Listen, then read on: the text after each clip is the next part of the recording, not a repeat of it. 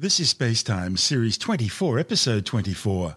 Coming up on Spacetime, the most distant black hole ever seen, a successful Australian test for a revolutionary new type of rocket engine, and Starliner's next test flight to the International Space Station now slated for April. All that and more coming up on Spacetime.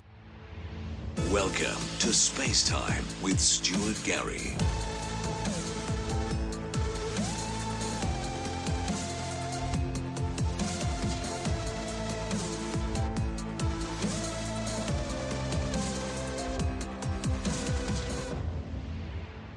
Astronomers have set a new record for the most distant quasar ever found. The quasar, dating back some 13.13 billion years, is a thousand times more luminous than the Milky Way galaxy and is powered by the earliest known supermassive black hole, a true monster, more than 1.6 billion times the mass of the Sun. The newly discovered quasar, designated J0313-1806 and reported in the Astrophysical Journal Letters and on the Pre-Press Physics website arXiv.org, doesn't just provide new insights into the evolution of massive galaxies in the early universe, it also raises profound questions about how such massive black holes could have existed just 630 million years after the Big Bang. And that's a point underlined by the study's lead author, Feige Wang from the University of Arizona, who says black holes created by the very first massive stars simply could not have grown that large in only a few hundred million years. The most distant quasars are crucial for understanding how the earliest black holes formed, and for understanding cosmic reionization, the last major phase transition of the universe from the cosmic dark ages, before the first stars. Quasars are powerful jets of mass and energy generated by black holes feeding on surrounding material. As matter falls into a black hole, it forms an accretion disk around the black hole's event horizon, a point of no return, beyond which material falls forever into the singularity, a place of infinite density and zero volume where science's understanding of the laws of physics breaks down. Material on the accretion disk is ripped apart at the subatomic level by friction and gravitational forces, releasing huge amounts of energy radiating out across the electromagnetic spectrum. The amount of energy emitted by quasars is enormous, with the most massive examples, such as this one, being visible right across the entire universe. J0313-1806 was first spotted in data from the Pan-STARRS and UKIRT Hemisphere Survey, with follow-up spectra from the Keck and Gemini North telescopes to measure the size of its central supermassive black hole. Measurements from spectral lines that originate from the gas surrounding the quasar's accretion disk allowed astronomers to determine the black hole's mass and study how its rapid growth influences its environment. For such distant quasars, the important spectral lines are redshifted to near infrared wavelengths by the physical expansion of the universe over the past 13.8 billion years. The Keck and Gemini North observations uncovered an extremely fast outflow emitting from the quasar in the form of high velocity winds travelling at 20% the speed of light. The energy released by such an extreme high velocity outflow is easily large enough to impact star formation in the entire quasar host galaxy. As for the galaxy itself, well, it's undergoing a spurt of star formation, producing new stars 200 times faster than the Milky Way. The combination of this intense star formation, the luminous quasar, and the high velocity outflow makes J0313-1806 and its host galaxy a promising natural laboratory for understanding the growth of supermassive black holes and their host galaxies in the early universe. This is space time. Still to come, NASA's Mars helicopter phones home, and a successful Australian test of a revolutionary new rocket engine. All that and much more still to come on Space Time.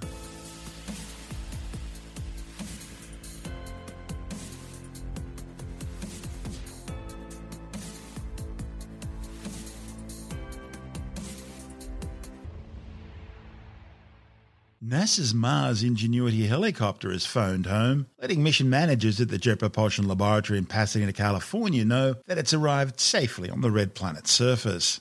Over the next month or two, the tiny 2 kilogram drone will be lowered down onto the surface of Jezero crater from its transport dock on the underbelly of NASA's Mars 2020 Perseverance rover.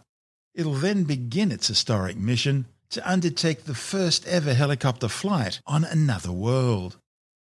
The downlink, which arrived at JPL after being relayed through the Mars Reconnaissance Orbiter spacecraft, indicates that both the helicopter and its space station, a module on the rover that stores and routes communications between the rotorcraft and Earth, are operating as expected. The tiny choppers powered by six off-the-shelf lithium-ion batteries. They're now being fed additional charge from the Perseverance rover. That's a process which will be repeated numerous times over the next few months as long as the helicopter's docked with the rover. But once Ingenuity is deployed onto the Martian surface, the helicopter's batteries will be charged solely by its own solar panel. Once Perseverance deploys Ingenuity onto the Martian surface, the helicopter will have a 31 Earth Day experimental flight test window. If Ingenuity survives its first bone chilling Martian nights, temperatures dip down as low as minus 90 degrees Celsius, the team will proceed with the first flight of an aircraft on another world. If Ingenuity succeeds in taking off and hovering during its first flight, over 90% of the project's goals will already have been achieved. And if the rotorcraft lands successfully and remains operational, up to four more flights will be attempted, each one building on the success of the last. Next generation rotorcraft, the descendants of Ingenuity, could add an aerial dimension to future exploration of the Red Planet, offering unique high definition reconnaissance capabilities not provided by current orbiters high overhead or by rovers and landers on the ground. This is space time. Still to come, a successful Australian test for a revolutionary new rocket engine, and Boeing Starliner to undertake a second orbital test flight in April. All that and more still to come on Space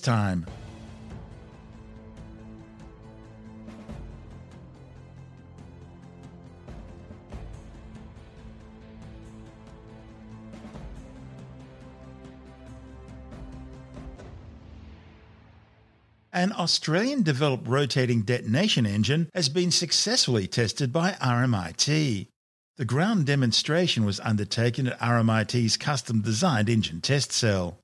Rotating detonation engines are 25% more efficient than conventional rocket powered or air breathing jet engines. That's because the flame front travels as a continuous supersonic shock wave through a ring shaped combustion chamber or combustor, turning individual detonation pulses into a continuous thrust. Once started, the engine is a self sustaining cycle of detonation waves, travelling around the combustor at more than 2.5 kilometres per second. Rotating detonation engines are both more compact and produce greater fuel efficiency than existing jet and rocket engines. This new engine was designed by RMIT University engineers and developed in association with the University of Sydney, the Universität der Bundeswehr in Germany, and DefendTex. But the development hasn't been easy. Modelling the fluid dynamics of the combustor ring for optimal performance and predicting the exact ratios of propellant and oxidizer injection into the combustor were all key areas that needed to be overcome during the development phase.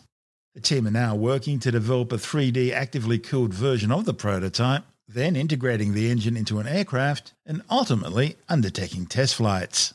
We'll keep you informed. This is Space Time. Still to come. April 2nd slated as the potential launch date for a second orbital test flight of Boeing CST 100 Starliner.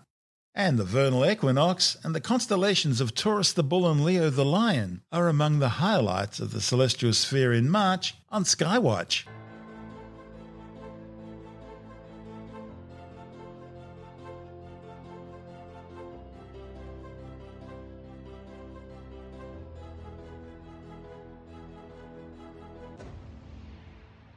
April 2nd has been slated as the potential launch date for a second orbital test flight of Boeing CST 100 Starliner spacecraft to the International Space Station. The new unmanned test comes in the wake of a disastrous first orbital test flight back on December the 20th, 2019, which was full of software issues, resulting in the spacecraft failing to reach the space station and almost burning up on re entry. The issues included an 11 hour offset on Starliner's mission clock, that caused the spacecraft to compute that it was in an orbital insertion burn when it wasn't. And that in turn caused the attitude control thrusters to consume more fuel than planned, preventing it from reaching and docking with the space station. As mission managers were trying to cope with that issue, they detected another problem. This involved the thruster firings needed to safely jettison the Starliner's service module before atmospheric re entry. The service module software error would have incorrectly translated the jettison thruster firing sequence. Had it not been caught before it initiated, it would have led to the destruction of the spacecraft. Boeing can't begin transporting astronauts to and from the space station as part of NASA's Commercial Crew program until the second orbital test flight's completed successfully. The mission profile will see Starliner launched on the United Launch Alliance Atlas V rocket from Space Launch Complex 41 at the Cape Canaveral Space Force Station in Florida. It'll then dock with the space station automatically and then return to Earth, landing on the White Sands Missile Range in New Mexico about a week later. If the second test flight goes well, the first manned flight of the Starliner to the space station could take place in September, with the first crew transfer flight then slated for November. Meanwhile, SpaceX Crew Dragon 2 spacecraft is now preparing for its third manned flight to the orbiting outpost. This is Space Time. Still to come, March Skywatch.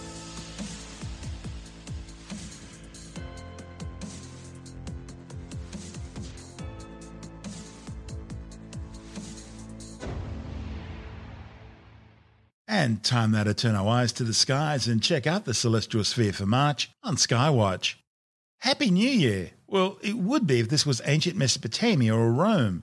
That's because March was the first month of the new year, going back to the earliest concept of celebrating New Year's Day at the time of the vernal equinox, around 2000 BCE.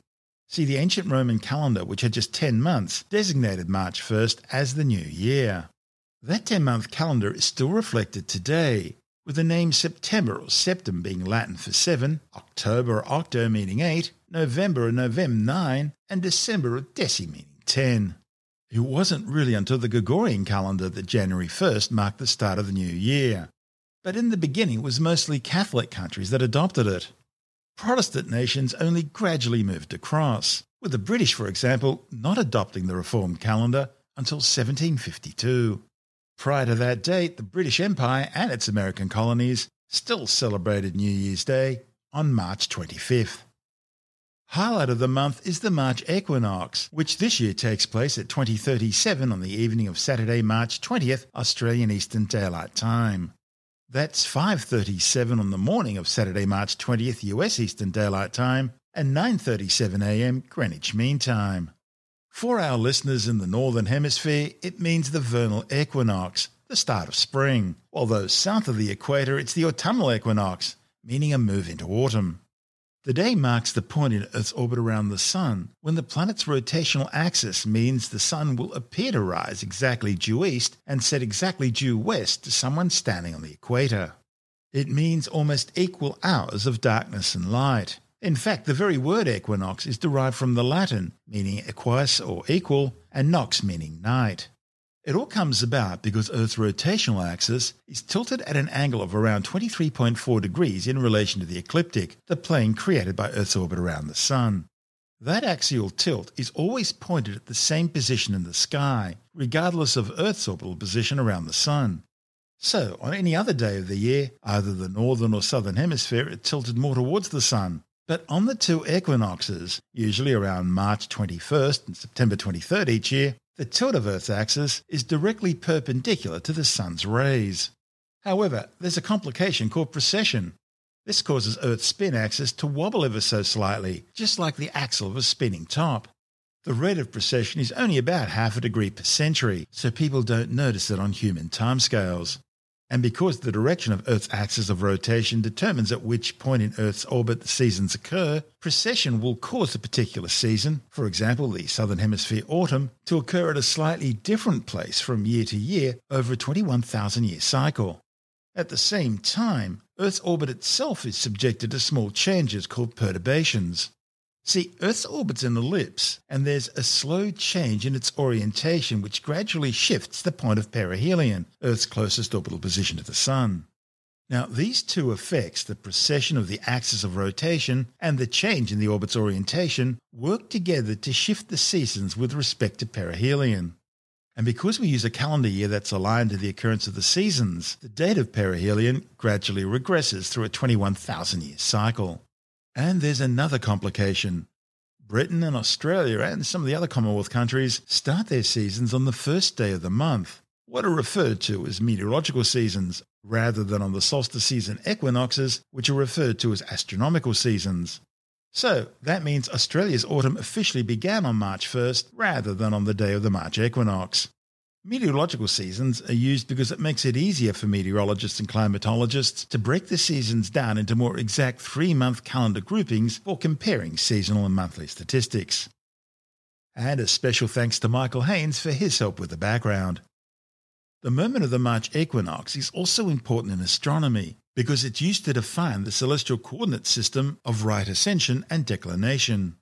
In astronomy, the celestial coordinate system is the astronomical equivalent to the latitude and longitudinal coordinates used on Earth's surface. It's used to specify the position of objects in three dimensional space and the direction of those objects on the celestial sphere, the imaginary globe surrounding the Earth.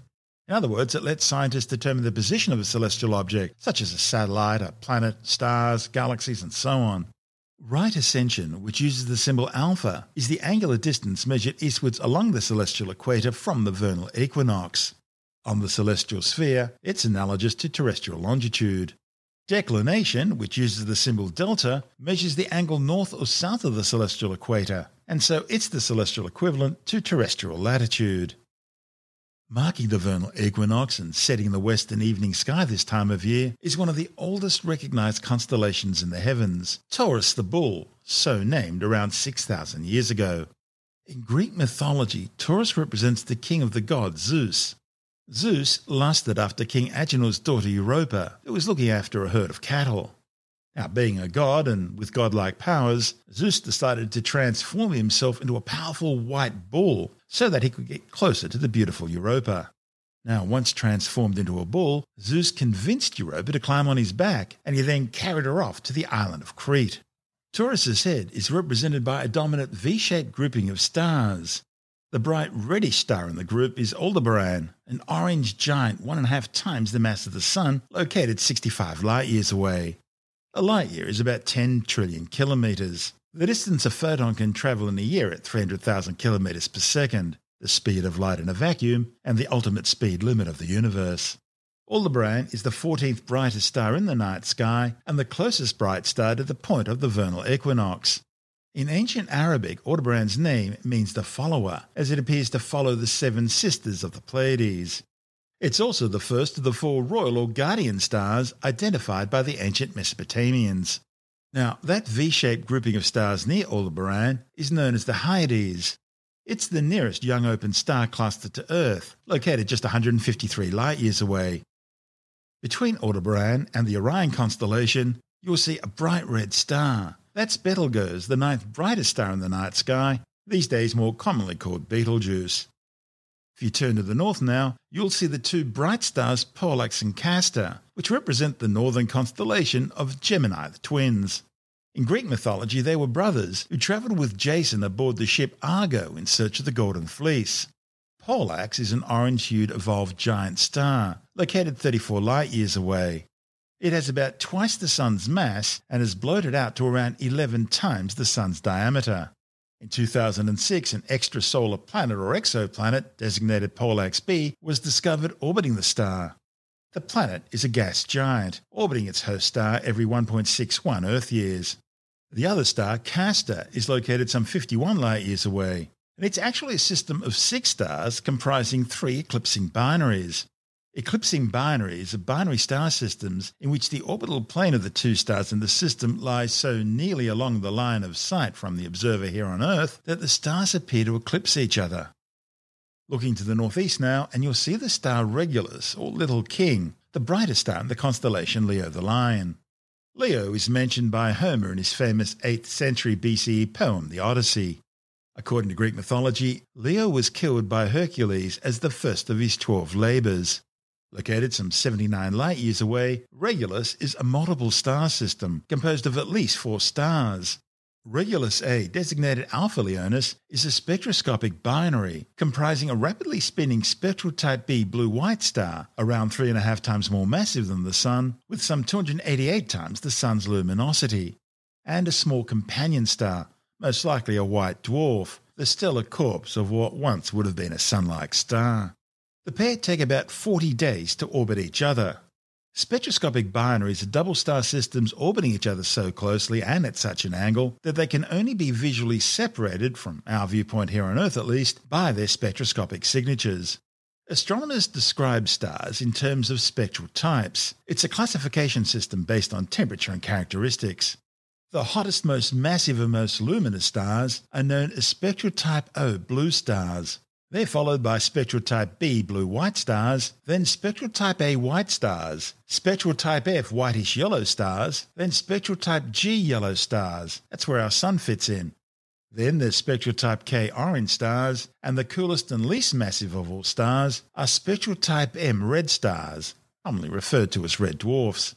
Each spectral classification system is further subdivided using a numeric digit to represent temperature, with 0 being the hottest and 9 the coolest and then you add a Roman numeral to represent luminosity.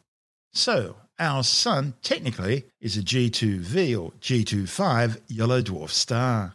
Also included in the stellar classification system are spectral types LT and Y, which are assigned to failed stars known as brown dwarfs, some of which were born as spectral type M red dwarf stars but became brown dwarfs after losing some of their mass brown dwarfs fit into a unique category between the largest planets, which can have around 13 times the mass of Jupiter, and the smallest spectral type M red dwarf stars, which are around 75 to 80 times the mass of Jupiter, or about 0.08 solar masses.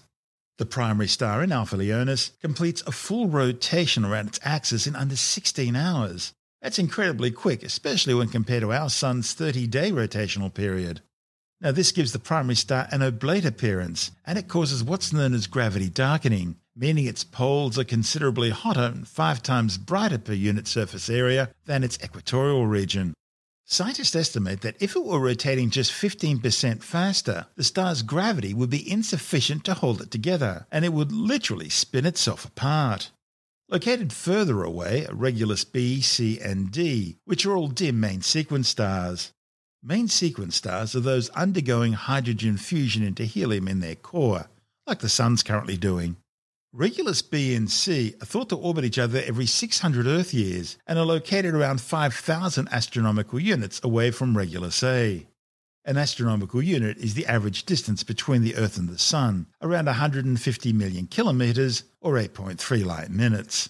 Regulus B is a spectral type F white yellow star, while its companion Regulus C is a small spectral type M red dwarf star. Regulus D is a bit more of a question mark. It's a dim star, and, at least from our point of view, it appears to be sharing motion across the sky with other members in the group. At the opposite end of the constellation of Regulus is the star Beta Leonis, or Denebola, the horse's tail.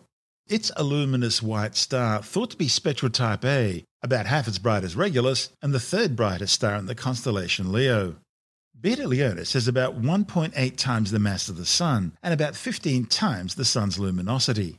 It's suspected of being a dwarf Cepheid or Eta Scuti type variable star, meaning its luminosity varies very slightly over a period of several hours due to pulsations on its surface.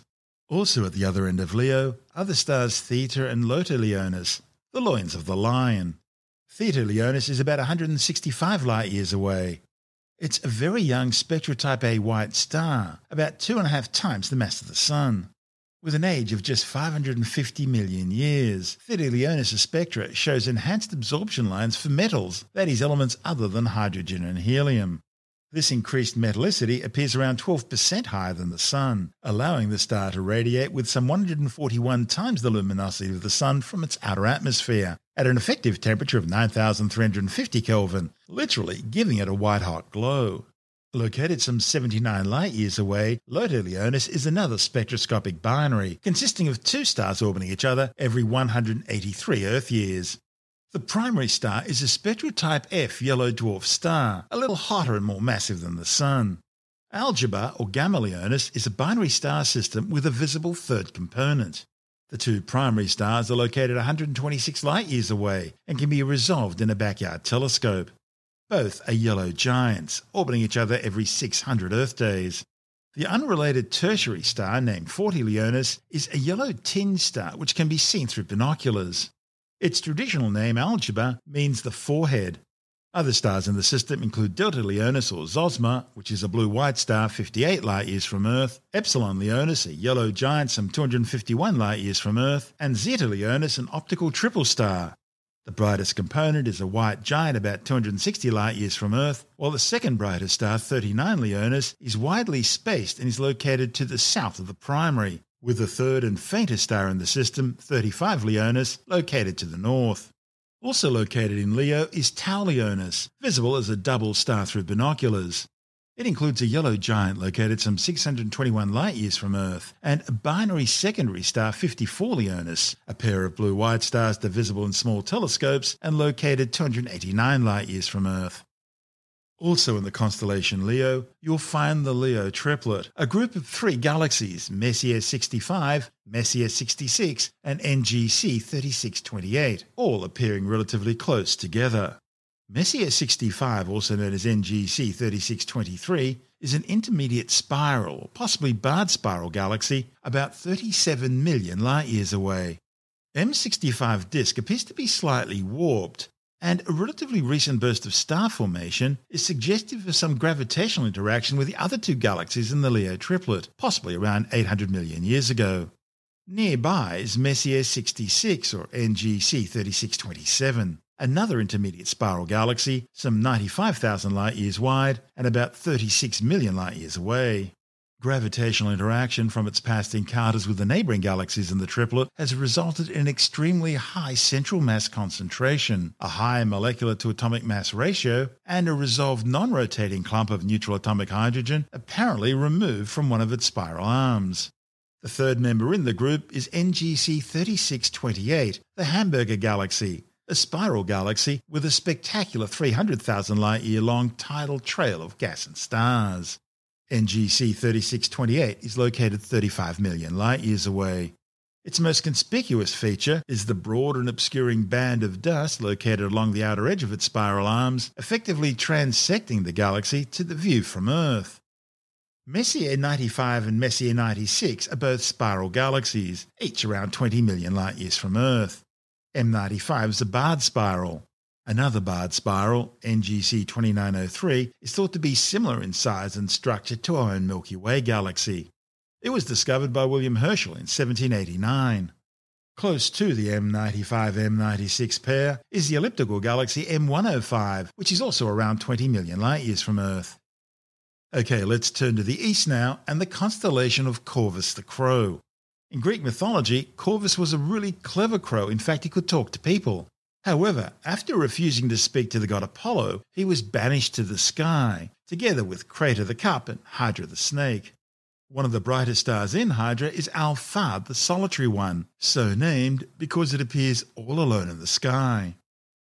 Okay, turning to the western horizon now, and you'll see the star Achernar in the southern tip of the constellation Eridanus the River. Eridanus is one of the largest and longest constellations in the sky. Achernar means the river's end, as it marks the end of the river Eridanus. Located around 139 light years away, Achernar is a binary star system comprising two stars, Alpha Eridani A and Alpha Eridani B. One of the ten apparent brightest stars in the night sky, Alpha Eridani A is a young, hot spectral type B blue star, about 6.7 times the mass of the Sun, with a stunning 3,150 times the Sun's luminosity. Achernar's extremely high rotational velocity of over 16 km per second gives it an oblate shape, making it one of the least spherical stars in the Milky Way, with an equatorial diameter some 56% greater than its polar diameter. This distorted shape means the star displays significant latitudinal temperature variations, with its polar temperature being above 20,000 Kelvin, while its equatorial temperature, being much further away from the stellar core, is only around 10,000 Kelvin. Those high polar temperatures are generating a fast polar wind, ejecting matter from the star and generating a polar envelope of hot gas and plasma. The companion star Alpha Eridani b appears to be a spectral type A white star with about twice the mass of the Sun. The two stars orbit each other at an average distance of roughly 12.3 astronomical units. Now, just a quick reminder that March 14th marks the yearly celebration of the mathematical constant pi. Pi is the ratio of a circle's circumference to its diameter. But it's also an irrational number, meaning its decimal representation never ends and never repeats. More than just a number, pi has important applications in astrophysics, orbital mechanics, and other fields of astronomy. It's been calculated to over a trillion digits, and the current record for reciting pi from memory is over 70,000 digits. Imagine sitting next to that person at a dinner party. As for me, 3.14159 is about it. Of course, as well as Pi Day, March 14 is also the birthday of the great Professor Dr. Albert Einstein. Joining us now with a further look at what's happening in the March night skies is Jonathan Nally, the editor of Australian Sky and Telescope magazine. Good day, Stuart. Well, we're heading into autumn now here in the southern hemisphere, and of course, spring in the northern hemisphere. Uh, that means for us in the south, we're heading into longer hours of darkness or stargazing, and our friends up in the north are heading into shorter nighttime hours as they head towards summer. Therefore, um, not so many hours of stargazing available. We normally start our tour of the southern sky in the south, but this time we'll start with the view to the north, as seen from the Australasian and South Pacific perspective. So, low down in the northern part of the sky, we've got four constellations of the zodiac, one after the other. You've got Taurus, you've got Gemini, Cancer, and Leo. Cancer and Leo, nothing really special to look at with the naked eye. Um, there's not really bright stars in them and nothing much to see. They just look like a join the dot affair, and there's, there's you know pretty pretty bare sort of sky. But Taurus and Gemini are really good, really really good. You can easily tell Gemini because there are two bright stars close together. They're called Castor and Pollux. And, and they stand out really well, and that's that's part of the constellation of Gemini. If you have a pair of binoculars, you can see a really nice star cluster in Gemini called Messier 35. This is named after a fellow French fellow astronomer from a long time back called Charles Messier, who um, made a, a, list of things that he saw in the sky. He was actually hunting for, for comets, and there are things in the sky like star clusters that can masquerade as comets if you if you just quickly look at them and you don't know what you're looking at. So he made this list actually, which has become a famous list of fantastic things to see in the night sky. He made the list because he considered them to be a list of nuisances, and these things are things to, to avoid. avoid. Yeah, if you want to look for comets. So if, if you're looking for comets and you see one of these, just ignore it. It's just something dull, you know. Keep looking for comets. So anyway, Messier 35, it's, it's a beautiful star cluster. You should be able to see a dozen or so stars with a pair of binoculars, but you can even see it just with the naked eye. It just looks like a small fuzzy patch of light, but with no individual stars visible. Just right next to Gemini is Taurus, constellation Taurus, and it has a bright red star called Aldebaran. And it's, it's, a, it's a really beautiful constellation, this, because it's sort of, sort of shaped like a wedge. And it has two really famous, fabulous star clusters. The wedge part that I described, that's a star cluster called the Hyades, right? H Y A D E S. It's a beautiful open cluster of stars, and it's, yeah, mostly forms this sort of wedge shape with the star Aldebaran uh, in one corner. And the other star cluster that is in Taurus, of course, is one we've mentioned so many times. It's the Seven Sisters or the Pleiades, which is just the most glorious sight. You can you can make out a few stars with the naked eye and get a pair of binoculars onto it or a telescope and you can see lots and lots more. Above Taurus, again we're talking from looking from the south here. Above Taurus, you've got the mighty Orion, one of the best known constellations. Grab the opportunity to see it now because in a couple of months' time it'll be gone. It'll have dropped below the western horizon uh, after sunset. We won't see it again until much later in the year. For us in the south, high overhead this time of the year are the two brightest stars in the night sky. You've got Sirius and Canopus. Sirius is a double star system. The larger of its two stars is, and that's the one we can see, is is twice as massive as the sun, and its apparent brightness, the Sirius star's apparent brightness, so how it appears to us at this distance, is about twice that of Canopus.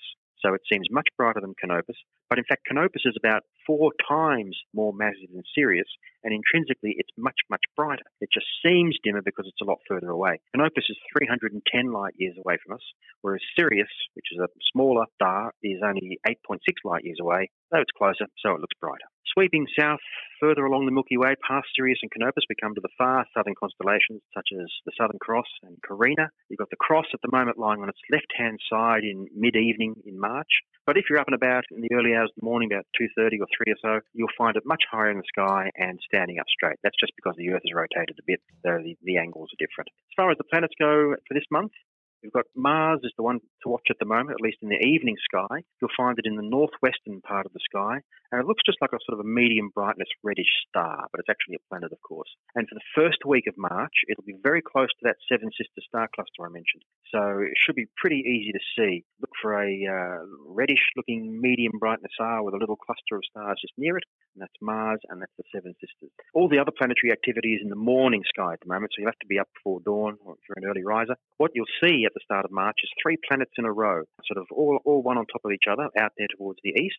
You've got Saturn on top, Mercury in the middle, and Jupiter below. Jupiter's the brightest one, Saturn's the next brightest, and Mercury's uh, a lot dimmer. Over the course of the next few weeks, they'll appear to shift position as the line of sight between Earth and each of the planets changes. So they are moving in their orbits, of course, and we're moving in our orbit. So the line of sight between all of us changes a little bit, and that means they um, sort of come a bit closer together or move further apart as seen in the sky. They're actually a long way, long, long way apart out there in space, of course. On on March the 5th and the 6th, actually, uh, something really good. If you're up early and you've got some clear skies, go out and have a look to the east because you'll see Mercury Jupiter right next to each other. That's because Mercury uh, um, will have dropped down a little bit lower towards the horizon where Jupiter is, and they'll be right next to each other. Should be pretty specky. As the month goes on, Saturn and Jupiter will both rise higher and higher in the sky and continue to do so for weeks ahead. But Mercury is going to drop lower and lower down towards the horizon this month and eventually it'll be lost to view. And if you're wondering where you can see Venus, I'm sorry, but at the moment you can't. Nothing I can do about that. It's around the other side of the sun from us, and it won't be back in our skies until May. That's about it for March, other than a reminder that the equinox, of course, will occur on March the 20th this year. Equinox is when the sun is directly above the equator, and it's the day when you get almost equal hours of darkness and daylight. And in fact, that's exactly where the name comes from. From the Latin, the equibit means equal, and the nox means night. That's Jonathan Nally, the editor of Australian Sky and Telescope magazine. And don't forget, if you're having trouble getting your copy of Australian Sky and Telescope magazine from your usual retailer because of the current lockdown and travel restrictions, you can always get a print or digital subscription and have the magazine delivered directly to your letterbox or inbox. Subscribing's easy. Just go to skyandtelescope.com.au. That's skyandtelescope.com.au, and you'll never be left in the dark again.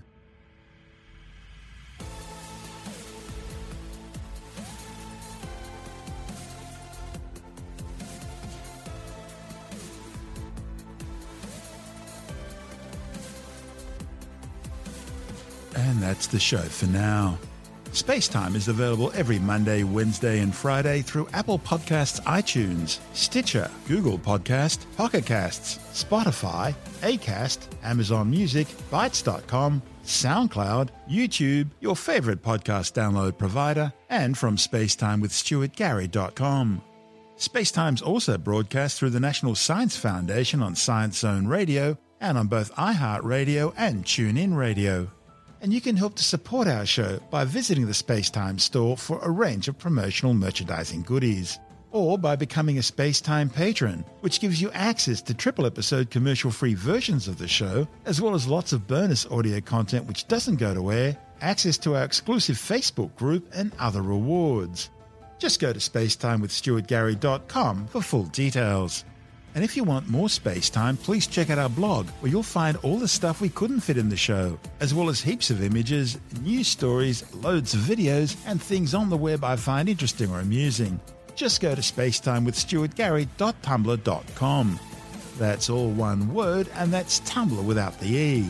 You can also follow us through at Stuart Gary on Twitter, at Spacetime with Stuart Gary on Instagram, through our Spacetime YouTube channel. And on Facebook, just go to facebook.com forward slash spacetime with Stuart Gary. And Spacetime is brought to you in collaboration with Australian Sky and Telescope magazine, your window on the universe.